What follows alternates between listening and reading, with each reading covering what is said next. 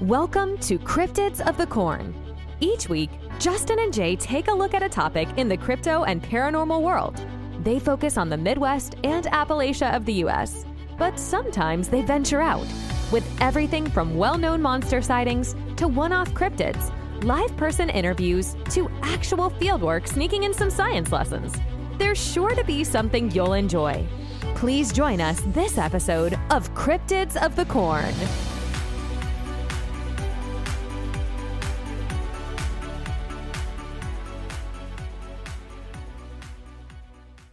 Hello, hello, and welcome back to Crypt of the Corn podcast. I am the great and powerful E. mystery. And I am your guide to life guru, Jay, that has nothing figured out about himself. You can hear us wherever corn grows, Ooh, when you hear the rustling of the corn stalks. which is on every continent, including Antarctica. Remember, we looked it up. They grow Antarctica. They grow corn in that base. That's true. That's true. Maze. It's that's amazing. amazing. Get it? Yeah, maize. It's Yeah. corn. Corn. All right. Before we get into today's a magical topic, Ooh, magical? not really. It's very scientific. It may be boring to some people. Yeah, well. We may lose about 200 people listening to this show off of There's this. there's magic in everything. There is eels are magical. There's a hint for you. Eels are magical. They are. uh, You. That's true. They can We sh- don't know all. uh, I don't want to get into it yet. Let me. I'm you- very yeah, passionate about you this don't episode. Know. Yeah, yeah, that's good. Uh, so we have Patreon. Uh, it's great. We're getting ready to s- update some of the tiers. So if you want in on the special offers or the first round of special offers for the five dollar and the ten dollar tier, get in before January first. There's videos on Patreon that are open to the public. You can kind of watch and see that information. What's the deals with that? But it involves our minifigures and t-shirts. We do not sell. You receive a t-shirt. Uh, but yeah, go check out Patreon and look at the videos to kind of get that information of what we're going. But we also do um, we do movie nights, we do trivia nights, and we're getting ready to start setting up like a custom Patreon Facebook. So there'll be kind of behind the scenes stuff and more interactive stuff. And with the Patreon members, we're highly interactive with. Not saying if you want to talk to us, you have to get Patreon, but it is easier Mm, because we do do a lot of just one on one stuff with those guys. we do do. Doo doo, poop. YouTube. we're getting better with YouTube ish. We're you, you mean we're actually recording ourselves? Yes, we're actually recording YouTube. Uh, we have two videos up now that are custom. There's no, they're not anywhere else. You can't listen to them on the main show. Only on YouTube. Only on YouTube. Turtle, turtle. That's your you- hint. So you can actually see us, you know, talking, Yes. which is weird. Look at all the art in the room. Oh yeah, you can see the studio a little bit. Um, Facebook. We do our crypts and coffee nine uh, nine a.m. every Tuesday, and that's Eastern Standard Time. I'm always on time. Yeah. Today we were late. Both of us were late due to technical issues. Yeah. But yeah, so come hang out with us there. We're working on getting some evening ones scheduled. That just takes a little more time. Uh, I know everybody. We've heard everybody would like some evening ones. We're, gonna- trying. We're going to try to get it going. It's a life scheduling issue. Uh, Instagram right now. That's kind of the best way to get a hold of us if you have a story you want to share or anything like that. I'm specifically looking for living UFO encounters. So if you have one, please share it. I've already gotten a couple shared to us. Uh, It's going to be really fun. But yeah, uh, anything else I forgot, Jay? Um, cryptidsofthecorn.com. Oh yes, the website cryptids of the corn pot or com. You can find all of our podcasts Everything. and stuff on there, and just it's fun. I think I got check it everything. out. I think I have everything linked. Yeah, pretty sure it is. Okay. Just get on there if you would like to check it out. I mean, it's another option for you. So moving on to today's topic, the mysterious eel. Mysterious eel. So this is called giant eel theory, and this was written by a young man in 2019. Who might that be? It was me. Oh, Uh, and I'm definitely not the first one to have this theory, uh, but we're first we're going to talk mainly about just normal eels because there are so many mysteries With- Mm-hmm. with normal eels that is it, I I really think most people do not realize that we know almost nothing about them. it's like they're aliens. We haven't even found I'll get to it in a second reproductive organs in eels yet. Really? We even dissecting them? Ooh, they just You guys split. can't see my face at home, but yeah, eels are weird. I bet you they just split. So we're going to talk about the mysteries of eel sex. Mm-hmm. Already starting off hot and heavy. Uh, so freshwater eels spawn in the Sargasso Sea. So this is kind of the area of the Atlantic Ocean that's like kind of out by Bermuda. Look up a map of Sargasso. I know it's an audio media, so it's kind of hard for me to explain it to you. But there's a section of ocean basically where the currents keep it turning. It's notorious for being very hard to dive, being full of plant matter. We only know eels go there and baby eels come out of there. We don't have any. We've never seen an eel breed. We've barely found any gonads in eels and dissections. So br- eels have never, Gonads. never bred in captivity. No. Well, true eels haven't.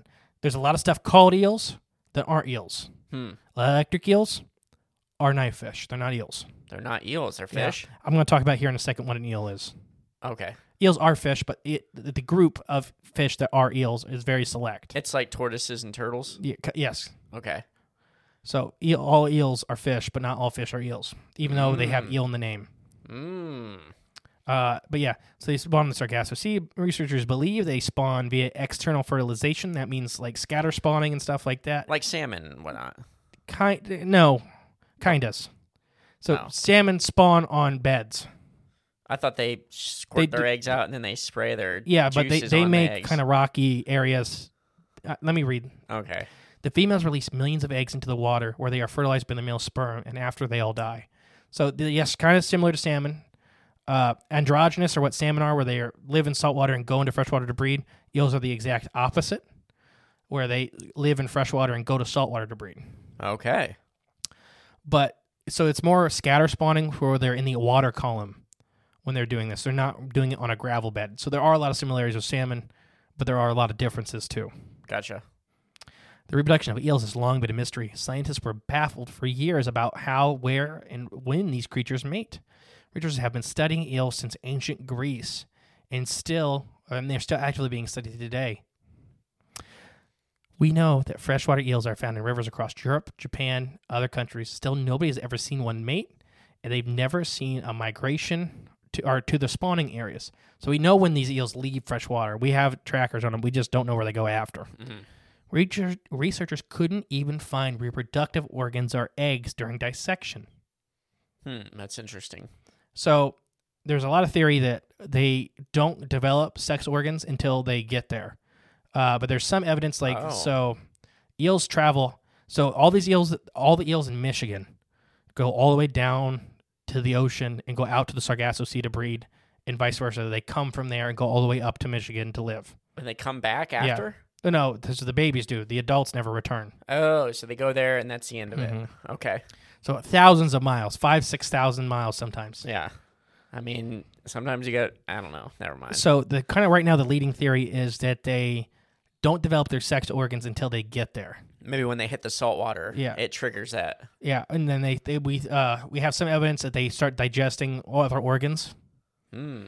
So even including their stomach, they start breaking down their stomach and stuff when they hit salt water. Maybe that turns into That's their- what I'm yeah, that's what I'm getting at. Is that they're Okay. they're basically destroying other organs to make those. What but if- they don't want to gain the extra weight until, they, get, there. What if you could trick an eel into doing that? So let me get there. Okay. Good ideas. Human growth hormone is how you do it. Human growth hormone. Yes. Okay. uh, when I worked in the fisheries lab, that's how we got, uh, tra- or that's how we got carp to spawn to feed the baby muskie. You would put human growth hormone in them? Yeah, Hmm. triggers them to spawn instantly. Like within two days, they'll be breeding. That's so weird. Recently, scientists have been w- making much more progress learning about the breeding and migration patterns of eels. We've made a lot of headway thanks to tracking and housing these animals in captivity. Even still, there is still so much more about the reproductive process of the eels that remain a mystery. Excuse me. First, let's get into what is an eel. Hmm. Some fish are labeled as eels that are really not eels. For example, electric eels are really not eels at all. However, more eels are true eels. They're a whole nother bag of cats. Aren't I mean electric eels are knife fish. Oh, you're so Did, smart. did you know that? I did. I just learned it. To be considered an eel, animals have a specific set of characteristics and genetic stuff. So basically, you got to be in the eel family. But eels partially breathe through their skin. Uh, they have, uh, when it comes to scales, eels may have very small scales that are embedded in the skin, but most of the time they have no scales at all. Yeah. um, very slimy. Uh, they actually can excrete extra slime when they feel threatened. The dorsal fin is continuous and combines with the caudal fin and the anal fin, so the tail fin and stuff like that. It's Hmm. Right, like one yeah. big fin. Fin, yeah. So that's kind of what you're looking at. When you look at a knife fish, they only have the bottom fin. They only have the anal fin that combines with the tail fin. Oh, okay. They don't have a dorsal. So is that so is that what makes an eel an eel? Has both? That's that's kind of what stuff you can look at from the outside looking in okay. to kind of see if that's an eel or if that's something that's kind of similar. Like we have in this room, we have weather loaches. Right, Right, are not eels, but are very eel-like. Yeah, they look kind of like it, but I'm looking at them now. They they don't have the combined fins. Nope. And they have whiskers. Ooh. So let's talk about some common types of eels. The common European or American eel, It's both. yes, Anguilla anguilla. Cool. I like that name. So anguilla forms are eels, or the eel body plan. Anguilla is the uh, is the eel family, and anguilla. eh, So that's the the common eel, the European eel, the or the common American eel, the common European eel is both anguilla and anguilla. Uh, they get up to 52 inches long, silvery in coloration, and fully mature. The color turns into a green, yellow, or brown. How long do you think these guys can live? Ooh. Um, ballpark. Um, Twenty years. 85. Oh gosh. Okay. So, do they live that long? And then like, and they're eighty. when they're at 80, the they end, go down into Mm-hmm. that. breed. They really like that long. So they don't. Or there's more mysteries than that, Jay. If you're getting caught up on that, we know nothing about them. We know nothing. That's that's a good clip for you. We know nothing. We know nothing. Uh, juveniles and spawning adult eels are found in marine waters as they travel from or to the Sargasso Sea. In the rest of their lives, they are found in freshwater or brackish water bodies like streams and rivers. They are found at depths of up to 328 feet in freshwater. So here's kind of the weird thing: is the males don't live as long as the females. okay. and the females are the ones that travel all the way up to Michigan and Ohio and Pennsylvania from the from the Gulf of Mexico. Okay.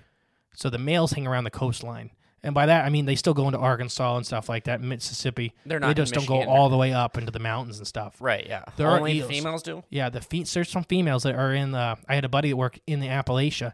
That there was these little stream on the top of the mountain. There was like a four foot eel in. Now, how can they tell if it's a female eel or a male? How can you tell?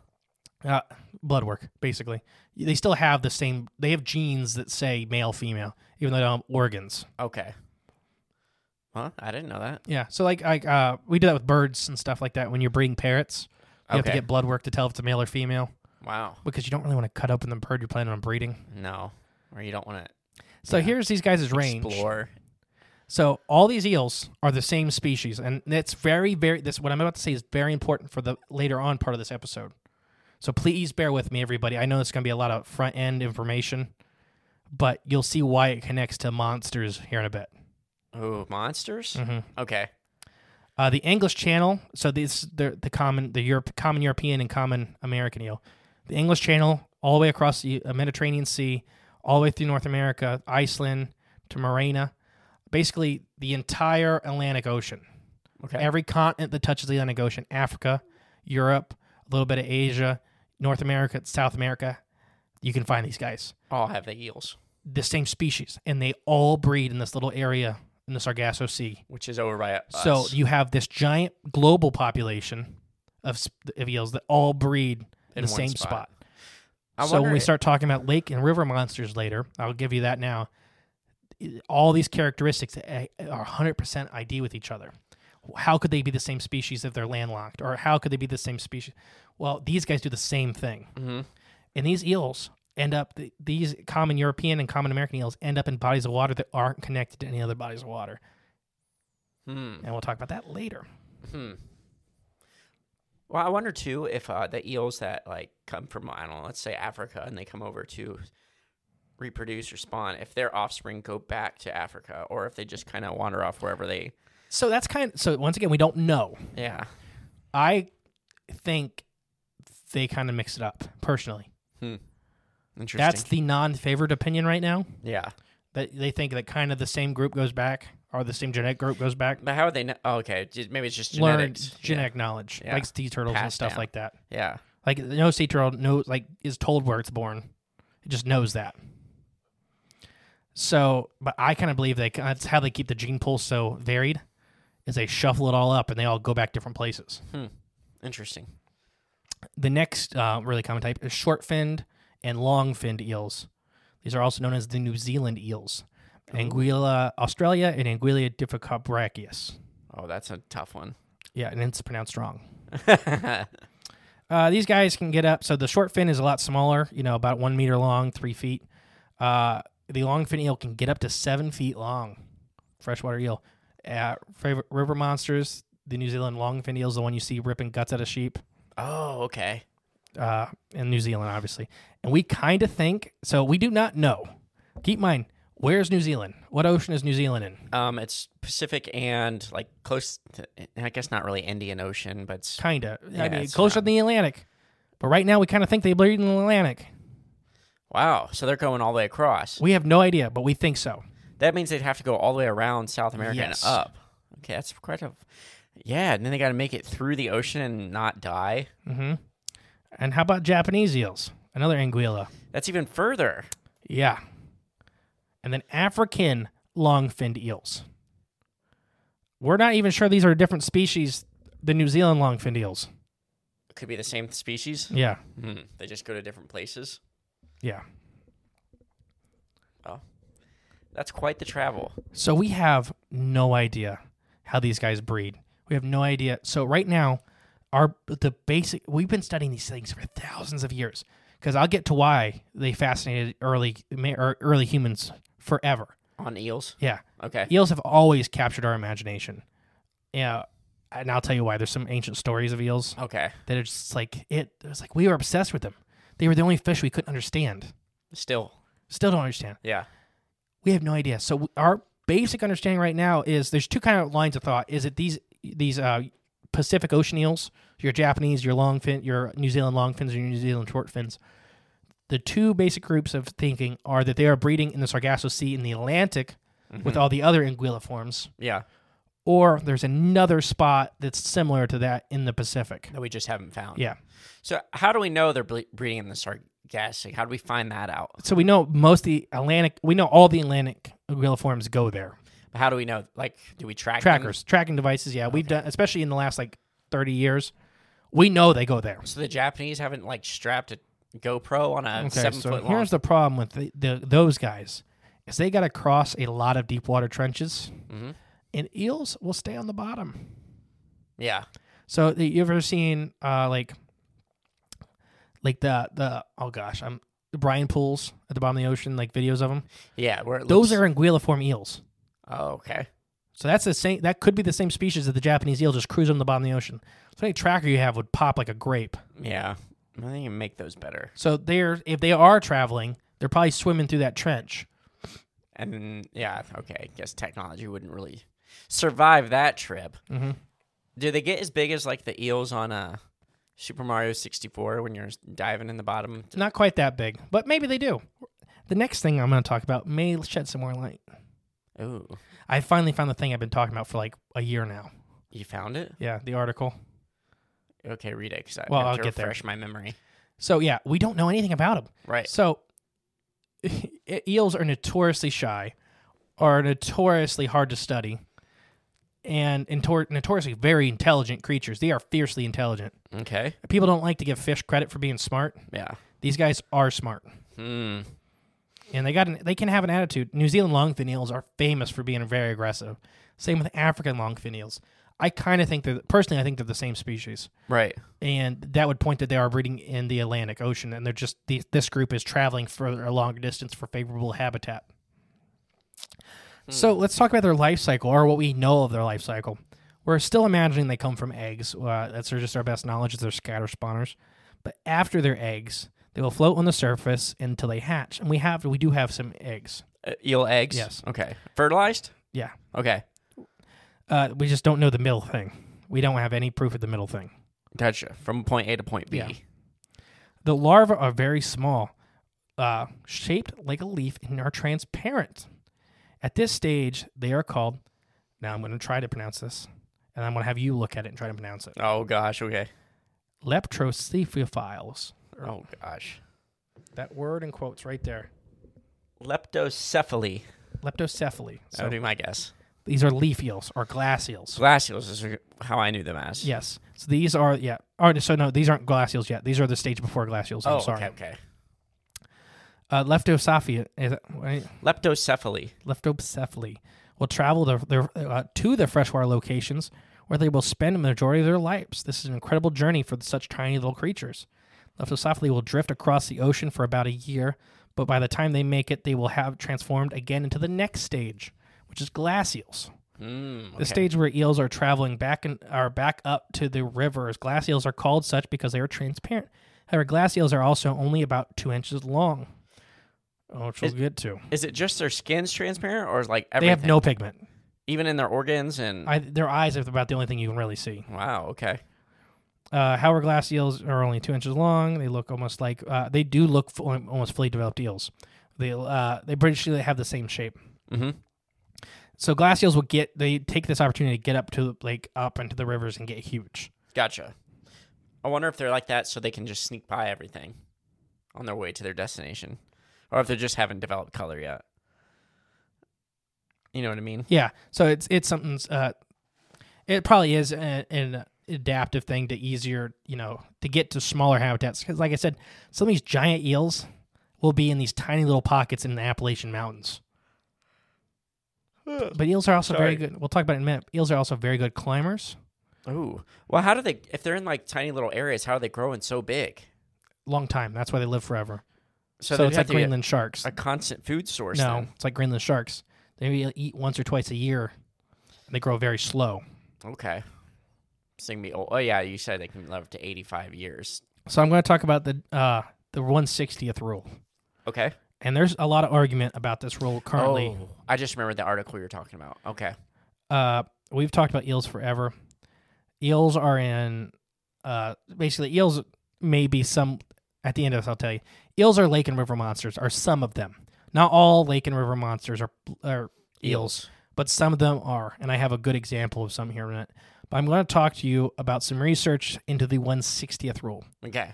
So when eels hit the glass eel stage, they are 160th the adult stage. Okay.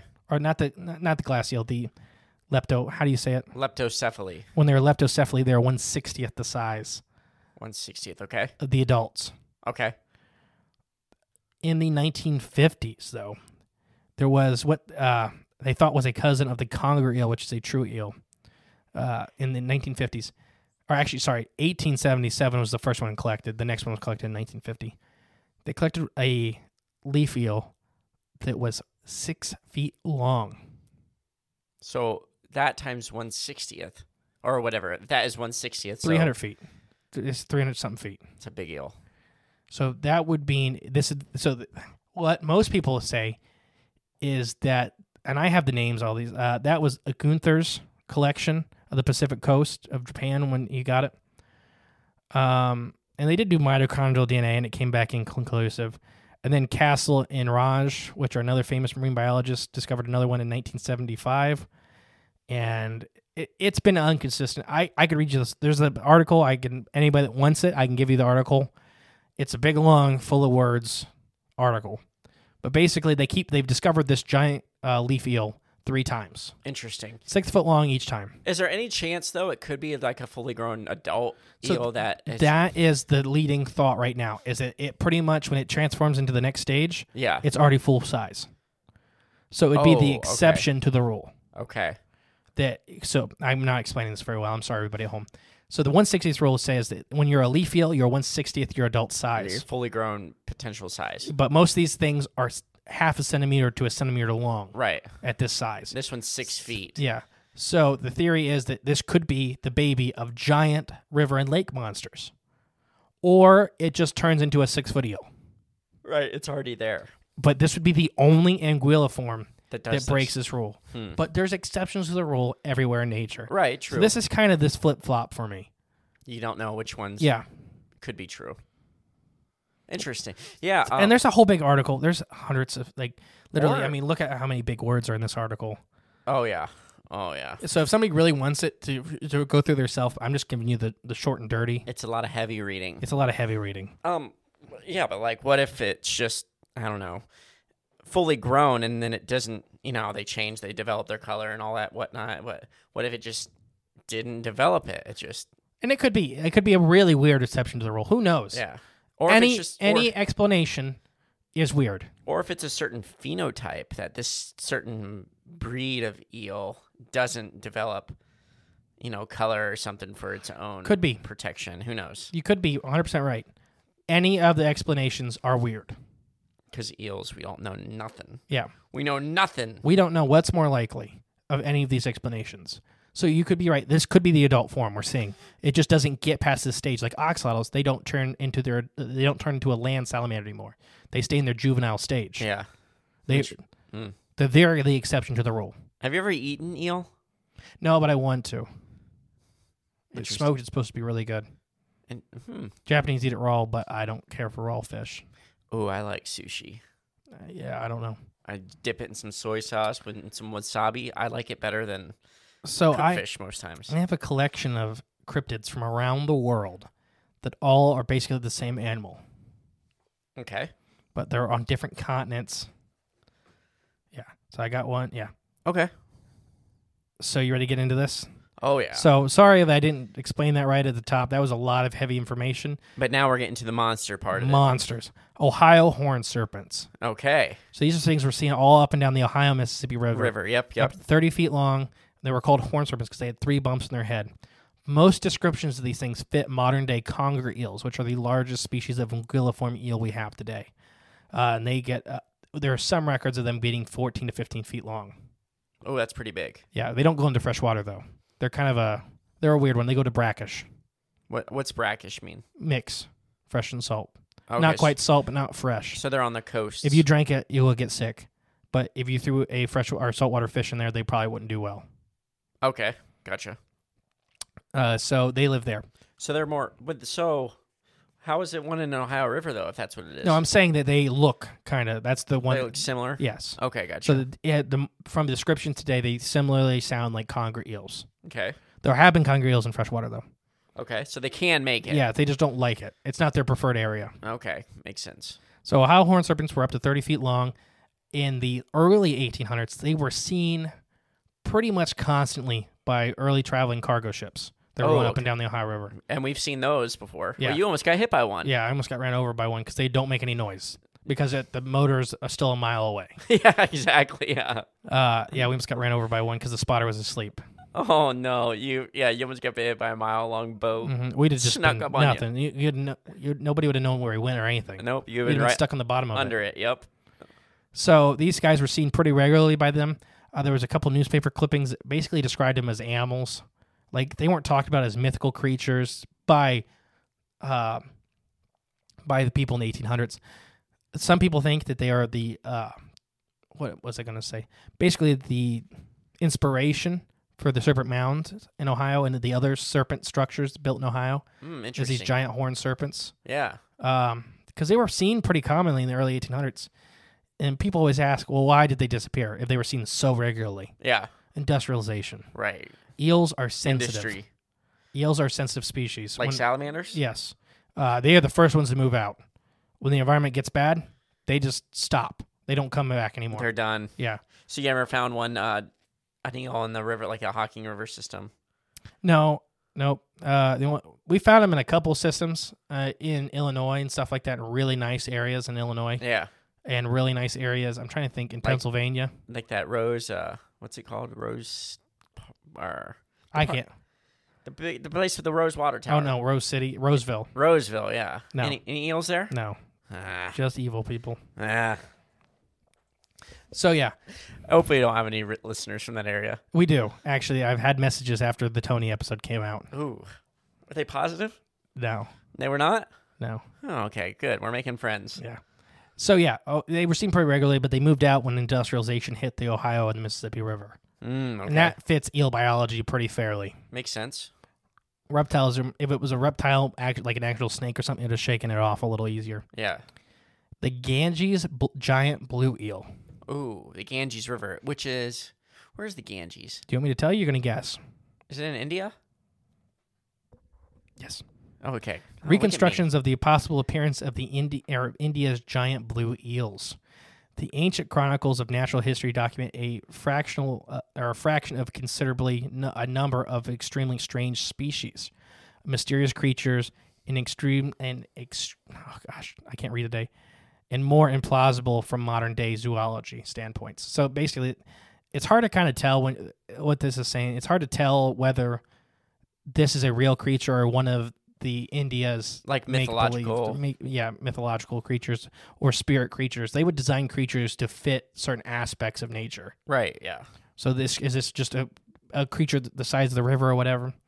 But few of these, however, can surely be stranger or more mysterious than the certainly more implausible than giant worm-like eels. They are vivid blue bodies and are um, storedly claimed by Indian names. A lot of these philosophers, super famous early scholars, said they claimed to see it. And I, you want to? Well, Pliny was one of them. Pliny the Elder. Pliny. Yeah, Pliny the Elder was one of the famous. But yeah, I want to try to read these names. Okay. Um, the giant worm-like eels with vivid blue bodies were soberly claimed. Oh gosh, by.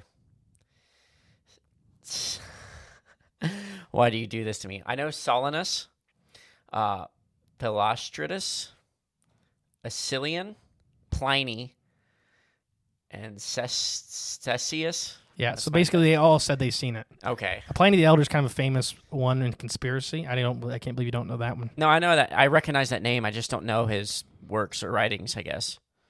So basically, they said uh, the dark riverbanks ooze with- of the Ganges with major eels. So Okay. basically, they were very common in the Ganges. Okay. According to Gangius Ulius Solius, a renowned Latin scholar and uh, complete or and completer of flourished or gosh dang it, he flourished in the third century A.D. These amazing creatures were thirty feet long, but ba- modern stories kind of turned them into three hundred foot long monsters. Oh, okay. But the actual early accounts said they were all 30 three hundred feet. Oh. yeah, or thirty feet long. Okay. which kind of fits more of our descriptions we'll have. Fits better. Yeah. Mm-hmm. So, what do you think of those two so far? Um. both 30 foot long, both very, very eel like. Ohio horned serpents are supposed to be black. Yeah. Which can be scary. I mean, if you see it, but it could be a monster, you know. But if it's now, how dangerous are eels? Even let's say, are they that if they're that big? I am not scared of big eels if you don't mess with them. Okay. Okay. I'm just like thinking. Long fins can be very aggressive, but they're kind of the odd man out. Gotcha. Okay. I'm just wondering, like, if you see these things, what would classify them as just monsters? Either just their size. Alone? They'll eat you. Okay. Don't be in the water. Okay, makes sense. Isn't the Ganges River the river where they uh like like do their like they bathe and worship? Like you ever seen that where they all like walk into the river and they cleanse themselves or something like that? Yeah, they probably are feeding the eels. Maybe oh, what if they were just doing that back in the day? Yeah, and they just got turned into something else Yeah, through yeah. time. Yeah, they're probably feeding the eels, peasants. Interesting. I'm going to have you read the next one. Okay. This is the monster eel of Hashler A- Lake. Is it this one or Nope. okay, okay. You're reading that one too, but. Okay. So, this is from Adam Benedict. Our, we use his books. Oh, gotcha. Yeah, yeah, yeah. So August 19, 2018. So recent. Located in the town of and borough of Gosport, which is situated on the south coast of Hampshire in southern England, is a body of water known as Hassler Lake. Fed by Portsmouth Harbor, Hassler Lake is actually the deepest part of Hassler Creek, which eventually splits off into two different directions and ends up forming both Workhouse Lake and Stone Lake. Following along? Good. Let's continue. Portsmouth Harbor is fed by the S- by the Solent, a 20-mile strait that separates the Isle of Water the Isle of waterways such as the English Channel and the Celtic Sea that eventually connects back to the Atlantic Ocean. There, the connections are done. But why did we go into such detail on where the water in Hassler Lake comes from? Because if we know where the water comes from, we may be able to figure out where the monster came from. Reported in 1987, the monster of Hassler Lake made itself known quite quickly and fled the area just as fast. Encountered by three young men between the ages of 18 to 20, on August 9th, the, month- the monster reported to have attacked a 19 year old Ralph Marshall after jumping out of the trio's boat in order to enjoy the water. While swimming, Ralph felt something thick slam into his left foot. He then felt an excruciating pain as sharp as teeth bit into the same foot and tried to tear pieces of the flesh off. Immediately, Ralph began kicking whatever was latched to his foot off and shouted for his friends for his friends to help. Eventually, the unseen thing let go of Ralph and was pulled into the boat and taken to the nearby Royal Navy Hospital, or Ralph was. The young man required numerous stitches in order to close the wounds left behind by the creature. A few days later, a group of teenagers swimming in Hassler Lake encountered the same creature that attacked Ralph Marshall, only this time nobody got hurt. As the group was swimming, one of the teens felt something pulling on his swim on his swim fin. Oh, okay, like a flipper he was wearing. Just as it did with Ralph's foot, the creature began to try to tear pieces o- of the fin off, and this time it was successful. The beach managed the chunk out managed to take a chunk out of the young man's fin before he could make it back to the shore. As this was happening, another teen by the name of James Walker managed to get a good look of the creature below the surface. He described the thing as being very long and shiny. He compared it to a huge iron bar that could move. After the reports of the creature attacking two people in the water of Hassler Lake made their way around Gosport, other witnesses came forward to tell what they had seen as well. Nearly all the witnesses described seeing the same thing, and this essentially convinced the remaining skeptics that something truly was in the lake. Witnesses described the creature as resembled a nearly 12 foot long eel with dark gray skin and prominent teeth that were protruding out of its mouth. It was it was no time long after this description that the monster of Hassler Lake was referred to by its new name, Elvis. I like that. That's a good name for an eel. The name Elvis was chosen because of the creature. If this creature were an eel, it was the biggest of any of the townspeople have ever seen, and would essentially be the king of the lake. Now that you've got, now you've got to give it to the people of Gosport credit, as they were inst- instantly able to find some humor in the fact that an unknown creature was attacking teenagers in the local body of water. Now convinced that a monster, unquote, was really in the lake, the town hoped to take care of it quickly. The plan was to drain the water back into Portsmouth Harbor and take care of whatever beast they discovered. Everything went according to plan, and the lake was drained, but sadly, the only creature found was a normal sized two foot eel. In keeping with their already fantastic sense of humor, the people of Gosport named this non monstrous eel Tiny Tim, which is another singer. That's, that's pretty funny. There's still more. Almost done, though. The next day, the lake was refilled and things went back to normal in Gosport. Elvis was never seen or encountered again. The general consensus was that the monster eel swam back out the same way it got in and returned to the Atlantic Ocean. This whole experience only lasted a few days, and the mystery of what kind of eel Elvis actually was was never solved. Although some believe it was a larger than normal conger eel, um, that it never lost its teeth. Who knows? Maybe one day Elvis will show up in the new lake somewhere and start biting feet again. But if he's busy, we may just have to settle with Tiny Tim. That's a good little story. Um, this made me think of uh, a certain shark, though, uh, a frilled shark. Oh yeah, Is that possible? That can live in fresh water? No. not at all. they don't even go to the surface. Mm, yeah, they're deep sea, ain't Yeah, they? whenever they get up to the top, they die. Ah, okay. I don't know. It made me think of that because aren't they long, slender things with like nasty teeth? Yeah, it's- eels have really bad teeth. You do not want to get bit by an eel. Right? Yeah. Oh, yeah, for sure. But yeah, um, no. As far as names of creatures, Yeah. this is probably one of the better ones because most names are not very No, it's usually like the monster of so and so. or Nessie or Cressy or Bessie or Desi or Tahoe Tessie. Never mind. Yeah. But did do you remember when we did our our Bessie, our South Bay Bessie episode? Yeah. There was a creature attack that was pretty much just like this. Oh, you're right. Yeah. Um, by only twelve foot long. Th- th- That's within conger eel size. Mm-hmm. Hmm. Now, would conger eels bite people's feet? Or If it was, yeah, I could see an eel. Eel will. I can see an Be eel curious. biting you yeah. because I think he jumped on it. Oh, okay. Oh yeah, he jumped in the boat. Yeah, Or out of the Out, boat. of the boat. I think he hit it, and that's the only reason it bit him. It's like And the other one was alright. just kind of checking him out. Yeah. Hmm. Interesting. The one that bit the fin. I mean, maybe it just thought it was a fish fin. He could have kicked it in the head. Or that too, yeah, and not even realize it Mm-hmm. since it's Finn, not his foot hitting it. Hmm. I like the name though, Elvis. I do like it too. Elvis the eel, and it's funny they named it Tiny Tim, the other one. You know who Tiny Tim is, right? Mm-mm. Oh, he mean- sings tiptoe through. Oh, the that guy, yeah. window." Yeah. All right. singing falsetto skills. The next one is from. Why don't you read the book title? Ooh, the field guide to lake monsters, sea serpents, and other mystery denizens of the deep. My one of my favorite books. Who's the authors? Lauren Coleman and Patrick. Uh, I don't know how to say his last name. Just give it your best bet. Hugh. Yeah, I think so. Patrick Huge. Hugh. Huge. Huge. All right. So this is a really famous account where a ship strikes a giant creature. Ooh, okay. But there's a really I'll point it out at the end. There's a really detail in here that points to it being a fish and nothing else. Oh, okay. So, um, before it, the type it says the type it's a classic sea serpent. Um, it's off the Ca- off Cape Lookout, North Carolina, USA. There's a cool little map in here.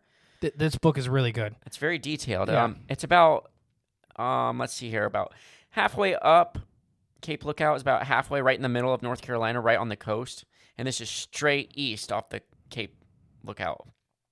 Uh, where this happened. Um, the date is December 30th, 1947. Um, location again off Cape Lookout, North Carolina. And the witnesses were John Axelson, William Humphreys, John Rigney, Captain Forden, and one unnamed crew member. So here we go. At 11:55 a.m., the Santa Clara, a 40, 441 foot long passenger ship carrying 52, had just ca- crossed the Gulf Stream, 118 miles due east of Cape Lookout, off the coast of North Carolina. John Axelson, the third mate, was prepping for a noon sighting of the sun on the starboard side of the bridge when he spotted something strange in the water a head about 30 feet of body just behind the forecastle. I don't know what that means for sure. Forecastle. It's a part of the ship and I don't know which part. So just Okay. continue. Look, Axelson yelled. The chief mate, William Humphreys, and navigation officer, John Rigney, who were near the wheelhouse, jumped towards the rail in time to see a commotion behind the Santa Clara's stern. The middle body, the middle part of the body came up above the surface, recalled Humphreys. It looked slick and dark brown. Axelson realized that the ship was act- actually collided with this He animal. hit the thing. All right, about 60 feet astern. It sort of humped over and started threshing abo around in the water. Different sets of coils appeared on the surface. The water turned white and red and oily. It reminded me a little of the way water looked when a depth bomb got a submarine during the war. Ooh, that's kind of descriptive. So I, I think it I don't think it means as much as the blood. I think it means more the oil Oh, okay, gotcha. from the a ship being hit. yeah, gotcha. Makes sense. I A lot saw of the, oil hydraulic coming up. fluids and stuff like that. Yeah. Um, the ship's commander, Captain Forden, came running up from below when the collision occurred, but only managed to catch sight of a distant churning in the water. Following normal procedure, when a ship runs across anything that might be navigation hazard, the Santa Clara sent a radio message to the United States Hydro- Hydrographic Office. So this was the message sent. Late or latitude um, 34.34 north, long longitude 74.07 west, 1700 um, GCT. I don't know what GCT stands for. Oh, it's time 1700. So that whatever, uh, it's five o'clock, I believe, 5 p.m. Um, they struck marine monster, either killing or badly wounding it. Um, period estimated length 45 feet with eel like head and body approximately 3 feet in diameter. Uh, period. Last seen thrashing in large area of bloody water and foam. The message rel was relayed to Coast Guard and immediately picked up by the Associated Press and the New York Times. The next day, Captain Forden issued a formal statement with additional details. So here's his statement. The creature's head appeared to be about two and one half feet across, two feet thick and five feet long. The cyn- cylindrically shaped body was about three feet thick, and the neck about one and a half feet in diameter. As the monster came abeam of the bridge, it was observed that the water around the monster, uh, over an area of 30 to 40 feet square, was stained red. The visible part of the body was about 35 feet long. It was assumed that the body of water was due to the creature's blood and that the stem of the ship had cut the monster in two.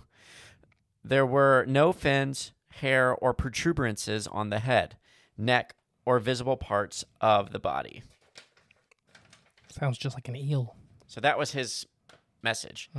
So a total of five seamen had seen the same mor- mortally wounded creature, an event they later regretted having reported. Yeah. The crew was widely ridiculed in the press, with some observers implying that they must have been drunk. Others were convinced that the ship had collided with an oarfish.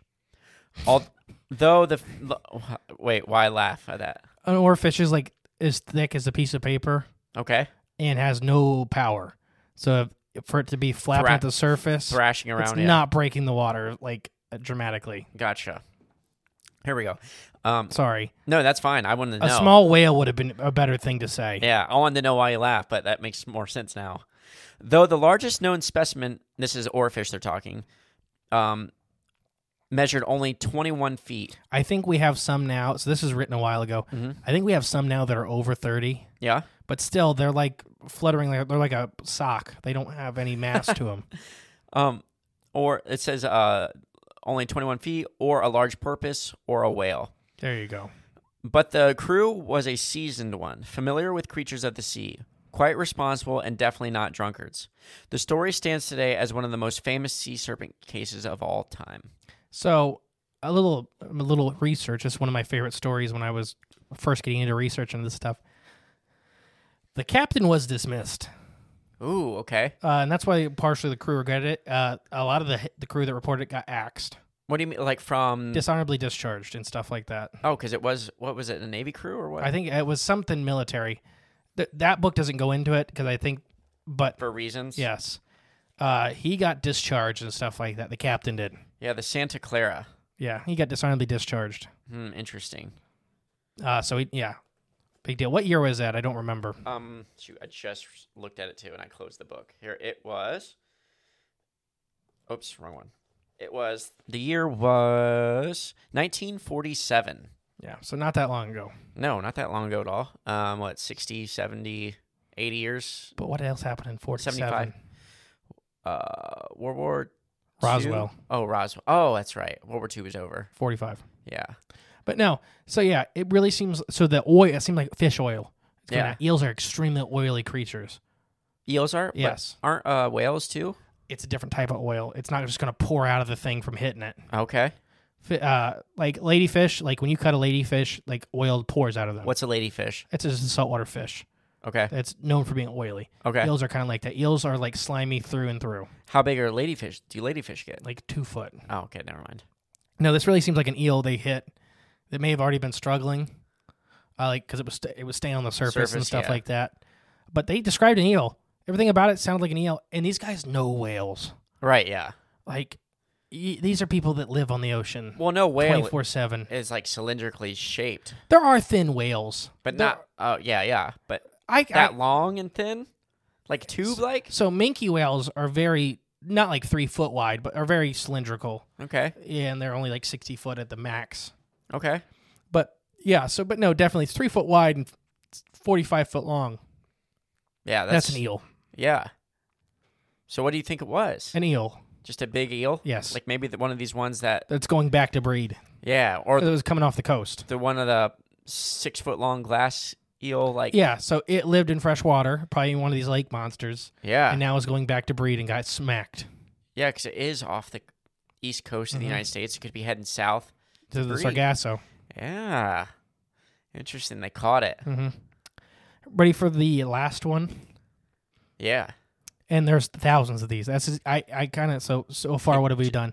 We've done an English one. Done four of them. We've done an Indian one. We've done an Ohio one, and we did an open ocean one. Yes. So how about one in Africa? Okay. The Ink Eni Amamba.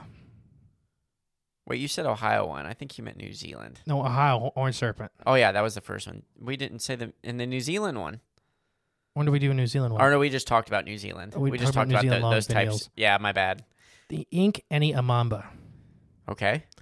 It is. It looks like a snake, but that with a horse's head. And what I get from that is a long head. Yeah. longer than a sn- longer than a snake's, and it looks like, a an s- eel. like a seahorse. I know. I think it's like an eel, like an e- like I a mean, the stretched head, out. head shape. I know. I think it's like an eel's head is very long. Oh, okay, gotcha. They have a very long head. Uh, they are seen at Howick Falls in the Umagi River in South Africa. Some zoologists suspect it's a type of eel rather than a snake because it lives in the waterfalls and lakes.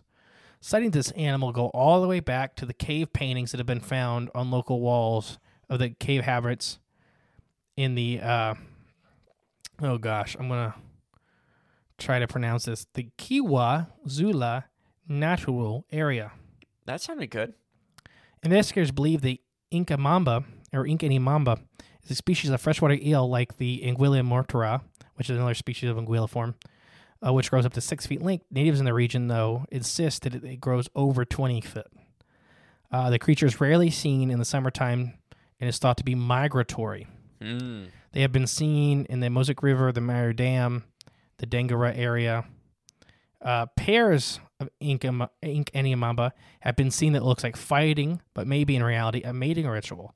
So these things have been seen like uh, kind of pushing heads against each other. Yeah, It's not like so when they see them fight, it's not like a bloody fight. right. But most creatures, even in display fights, don't kill each other. Like Komodo dragons, you think about how vicious a Komodo dragon is oh yeah, they just kind of they stand when they are fighting male to male they'll stand up on their hind legs and push against each other and then when the loser loses they just leaves Mm. it's like sumo because wrestling. it's not worth it to kill each other over Yeah, yeah, yeah. so i think a lot of these bigger animals kind of understand that, that it's not A certain dominance, and that's it. yeah. when you lose you lose you're not going to win anyways so just right, leave yeah, yeah. it doesn't have to be bloody There's rules. and that's what this seems to be is it's like there's it's more like head pushing Okay.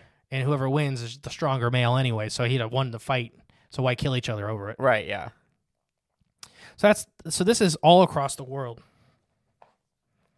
So yeah, so the eels, giant eels have been seen everywhere. And this is a small I, I obviously do not think this is all lake monsters, No, but, but this is a set of lake monsters yeah, for it's sure. Just, just giant breeds of eel. and this can explain why we have so many species of lake monster, or types of lake monster that look so similar across the whole planet.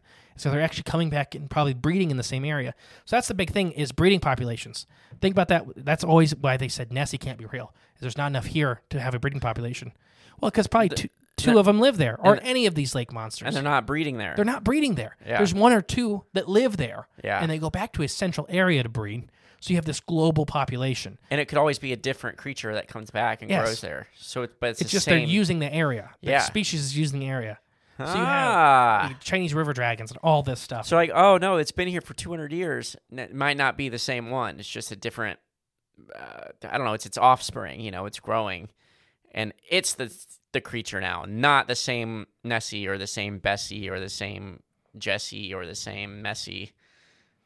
You know what I'm yeah, saying? yeah, it's it's it's different creatures, different members of the same species. Yeah. So this is what I I guess I kind of built this whole up to to show that they exist everywhere, but there's only ever one or two in an area. Yeah. But this is how a population like this can exist over the whole planet.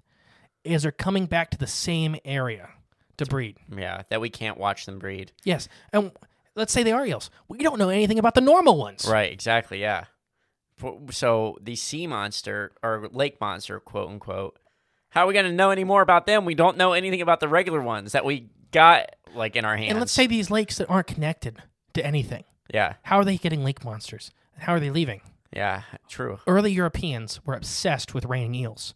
They 100% believed that eels rained at night when they just never seen a rain cloud though. So this is what we were talking about earlier of not or on a different episode, but how we think it's stupid now, but it's because it's the only evidence they had. Basically, they'd go out the one morning after it rained, and there'd be eels in their water buckets, there'd be eels in their horse troughs, their feed troughs, Yeah, there'd be eels all over the farm, and the nearest river's a mile away. right, yeah, So it had to rain eels. Eels are a really weird animal because they have the natural, they have the, the spark of explorers. It's kind of weird to say that for an animal, yeah, but they kind of get this weird spark in them where they just want to see what's out there. So they smell water. They can smell a different body of water. And they will wait. They will sit there and they'll stage for a rainy night. And they'll get out and they'll crawl across the ground like a snake. Hmm. Or eels have been known to build eel ladders where big groups of them will form ladders with their bodies and crawl up and over obstacles. that's weird. Eels will end up everywhere. So now make it 30 foot long. Yeah. You could be in a national forest in these little lakes that have these lake monsters, and there could be a 30 foot eel crawling through the forest That would be creepy. because they know there's water. They have amazing sense of smell. Yeah. Amazing. Ooh, we could you could be uncovering something. And has this theory been put out there? Yes, Okay. it has. It's not mine in any way, shape, or form. Okay. Well, this is the first time I've really heard of. But something it's like something this. I believe that a lot of these lake monsters that connect but don't have, and that, that it gets over the big issue of having breeding populations. 'Cause Right. You have a global breeding population, Right. Yeah. It's not just in that one lake. It's not Genetic just Mm-hmm. diversity. localized. Yeah. and that's how they can go locally extinct in an area but still be showing up other places. Right. Exactly. Yeah. Ah, makes sense. So I have one more final thing. Okay. One more final thing, and I don't want to go into it too heavy because I don't want to spoil it either. But in a future episode, very soon, we're going a lot more in depth in this topic. So I'm just going to kind of glance over this but Okay. end the episode. Preview. before I end the episode, Okay. I'm sneaking in the out the, the shout outs. They're whetting their whistle. Yes. So I want to give some shout outs. Uh, Justin Lamb. He's been our clip finder for our new intro for season three. Him and a couple other people have really been putting the work. Mhm. But he also had a really cool idea. We're going to do Monster March Madness. And that's an idea we're going to work on more, but that's your little t- hint. Uh, David, he's on Instagram. Uh, he said some really, really kind words. I don't know. uh, What did you, did you say this is? No, wait, I gotta look again. It is the psychedelic bodega is his handle. yeah, so thanks, David, for always having kind words for us. And Dale, you want to say Dale's last name? He's our Australian friend, I'm gonna I might butcher it, Dale, but I'm gonna go for it. Dale Grunberger. Grunberger. Thank you, Dale. I, he was very excited to talk to us. Uh, Yeah. he made us feel like rock stars. So Thank you for your kind words, thank Dale. you, for, thank you all for your kind words. They've all given us very kind words. yes. So f- the final thing for this episode, Okay. the eDNA study with Loch Ness, Ooh, okay. and like I said, relatively soon, we have about nine hours to record about Loch Ness. but this is something I had to add to this episode. Yes. so they did an eDNA stir- survey in 2018 in Loch Ness. Uh, do you know anybody that's ever done anything with eDNA? Uh I think I know one person. Yeah, it sucks. so they got five hits for anguilliform DNA. Ooh, okay. There's only two species present. Oh, so five different Species, species. DNA. Okay. There are, there's only two documented species. So this is the big thing, saying that Loch Ness is probably one of these undeter- uh, undefined species. Hmm. Now I want to be really.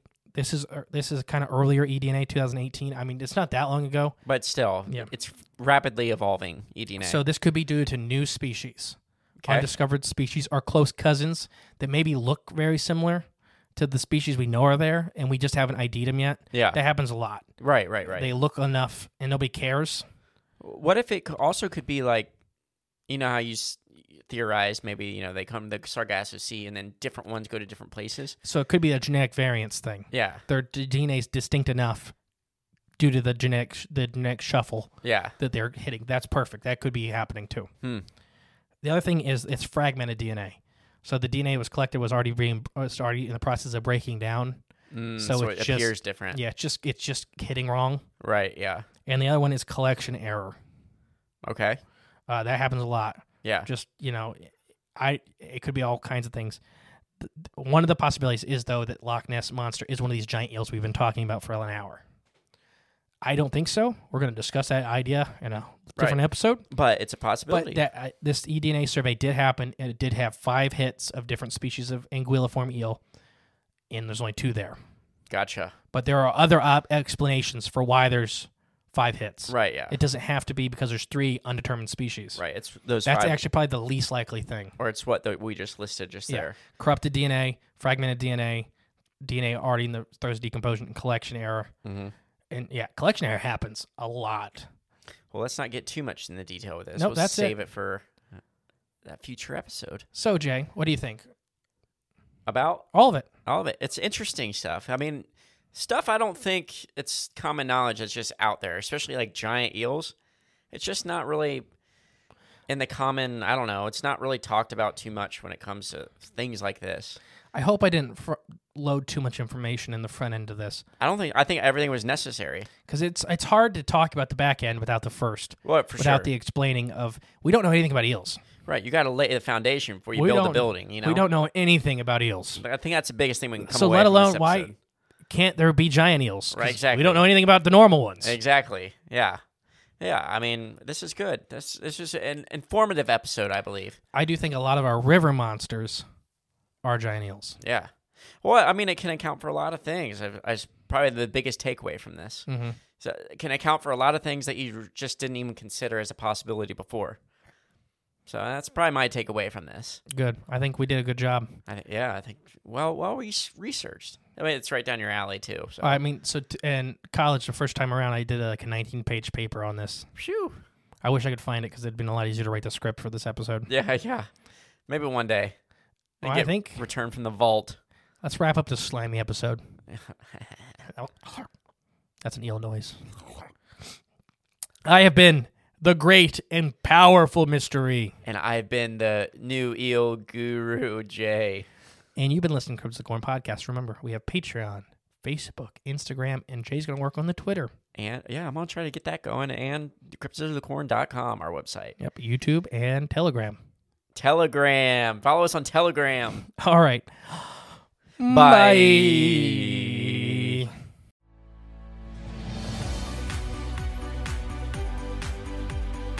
You've been listening to Cryptids of the Corn. Be sure to join us in the next episode where we tantalize your intellect and expand the horizons of your mind. If you're enjoying the show, please feel free to rate, subscribe, and leave a review wherever you listen to your podcasts. That helps others find the show, and we really appreciate it. Thanks again for tuning in, and we'll catch you in the next episode. Until then, stay magical.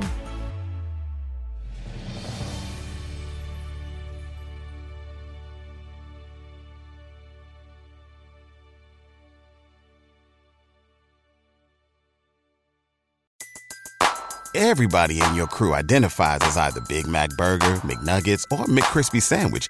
But you're the filet fish Sandwich all day. That crispy fish, that savory tartar sauce, that melty cheese, that pillowy bun. Yeah, you get it. Every time. And if you love the filet of fish, right now you can catch two of the classics you love for just $6. Limited time only. Price and participation may vary. Cannot be combined with any other offer. Single item at regular price. Ba-da-ba-ba-ba.